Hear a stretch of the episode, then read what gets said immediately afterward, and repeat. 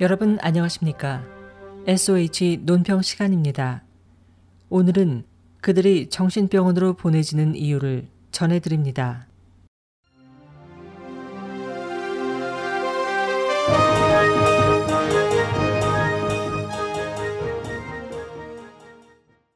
중국 공산당은 지배 초반 30년 동안 자신들의 적을 탄압하기 위해 정신병원을 사용할 필요가 없었다.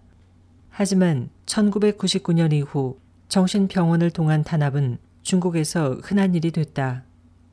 그해 7월부터 파룬공 수련자에 대한 본격적 탄압을 시작한 장점이는 파룬공 수련자 수가 너무 많고 이들을 진압하기 위한 법적 기반이 없어 큰 어려움을 느꼈다. 그래서 장점인과 공산당은 수백만 명의 수련자들을 억압하기 위해 강제 노동 수용소와 세뇌센터 그리고 정신병원 등 법의 영역 밖에 있는 것들을 급하게 박해 수단으로 사용했다. 정신병원 사용이 널리 퍼진 시기와 방식은 명확히 알려져 있진 않다. 파룬공 사이트인 맹우이왕은 첫 사건을 2000년 1월 2일에 처음 보고했다.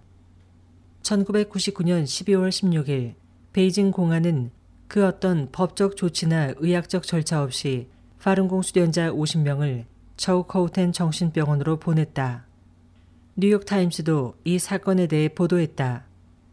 당시 한 공안 관계자는 인터뷰에서 그들은 환자가 아니며 세뇌 받기 위해 그곳에 있을 뿐이다라고 말해 정신병원이 파룬공 수련자들을 억류하고 박해하는 장소로 사용된 것임이 밝혀졌다. 파룬궁 수련자에 대한 첫 정신병원 학대는 사건 발생 한 달 뒤에 보도됐다.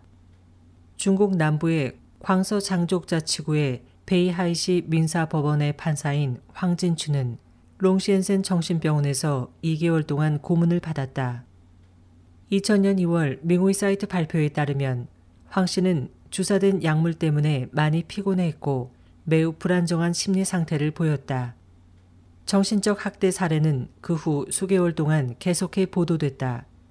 국제정신과 학회가 2000년 4월 베이징에서 열린 두 번째 연간 중미 정신과학 회의에서 우려를 제기할 정도로 충분한 사례가 수집되지만 중국 의료진은 모든 혐의를 부인했다. 이에 대해 익명을 요구한 한 의사는 당국이 전에는 정신과학을 탄압 도구로 사용할 필요를 느끼지 못했지만 현재는 큰 비중으로 사용하고 있다고 말했다. 1999년부터 많은 파룬공 수련자들이 정신병원에 갇혔다.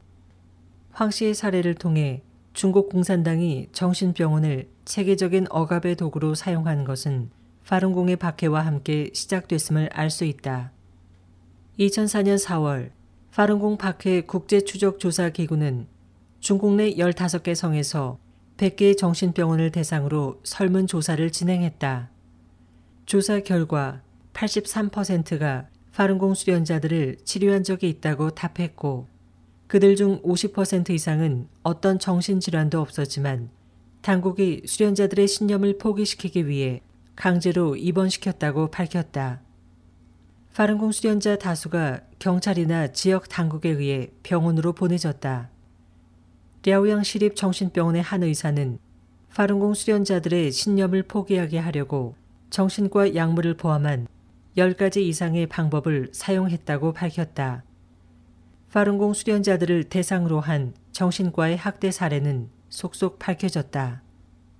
맹우에 따르면 2013년 12월까지 확인된 3,653명의 파룬공 수련자 사망자 중 74명이 정신병원에서 고문을 받은 적이 있다. 그중 34명은 그곳에서 받은 고문이 직접적인 사망의 원인이 됐다. 2014년 3월 24일까지 맹우이는 정신과적 학대 사례에 대한 총 770건의 보고서를 발표했다. 이 수치는 중국 내 자료 수집이 어려운 점을 감안할 때 실제 수치보다 크게 밑돌 것으로 추정된다. 중국 공산당은 파룬공 수련자들을 정신병원에 가두면 어떤 법적 절차도 필요하지 않기 때문에 매우 편리하다고 여긴다.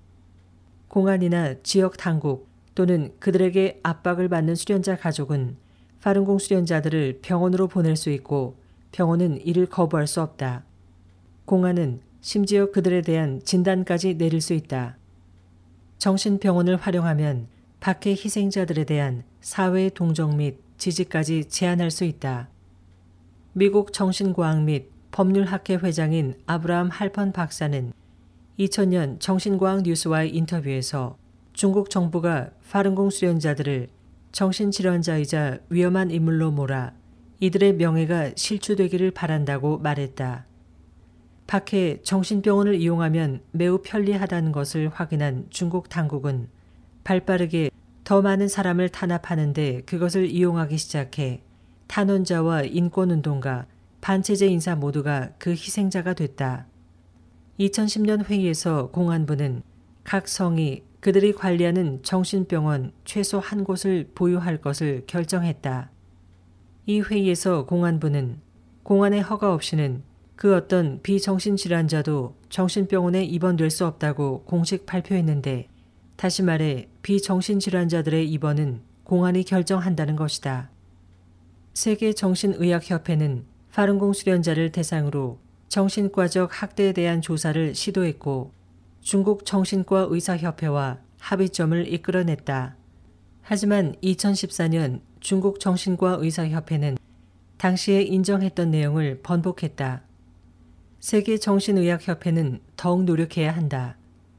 국제사회는 여전히 중국 내 파룬공 수련자들과 다른 양심수들을 대상으로 자행되고 있는 정신과적 학대를 멈출 의무가 있다. 인권 범죄와 범죄자에 대한 조사와 처벌은 절대 늦지 않았다.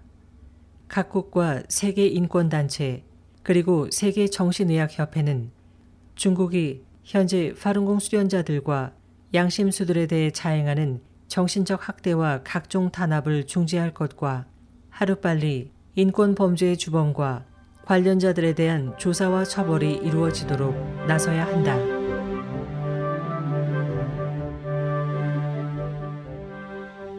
SOH 희망지성 곽지연입니다.